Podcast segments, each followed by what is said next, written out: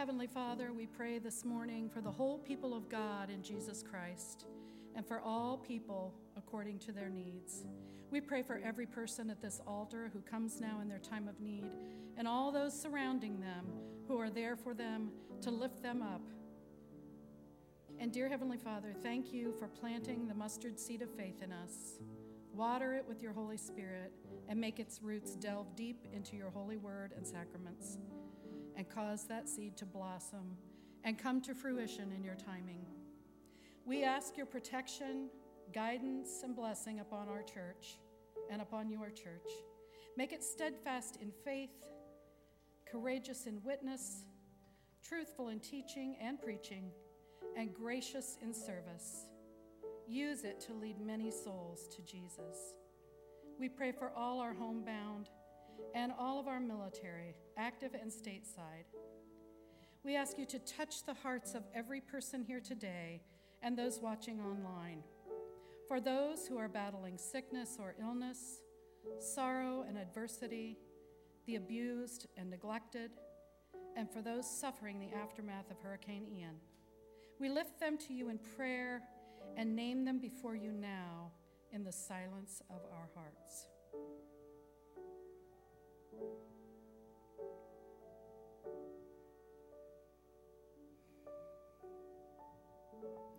Grant that the leaders of all nations, especially our own, acknowledge you as their Lord and Master. Let them faithfully and diligently do the work entrusted to them. And most holy Father, receive into your kingdom those who have fallen asleep in Jesus. Remind those they have left behind of the sure and certain promise of eternal life. Into your hands, Lord, we commend all for whom we pray, trusting in your mercy through Jesus Christ our Lord. And now let us pray the great prayer that you taught us. Our Father, who art in heaven, hallowed be thy name. Thy kingdom come, thy will be done, on earth as it is in heaven. Give us this day our forgive us our trespasses, as we forgive those who trespass against us. And lead us not into temptation, but deliver us from evil. For thine is the kingdom, power, and the glory forever. Amen.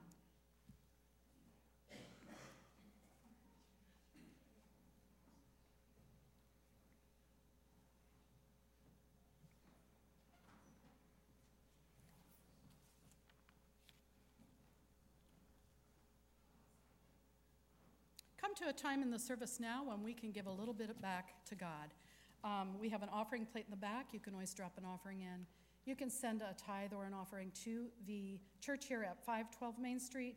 And you can also access our online giving program through our website, and that is the Ezekiel program. Would you stand now for the doxology?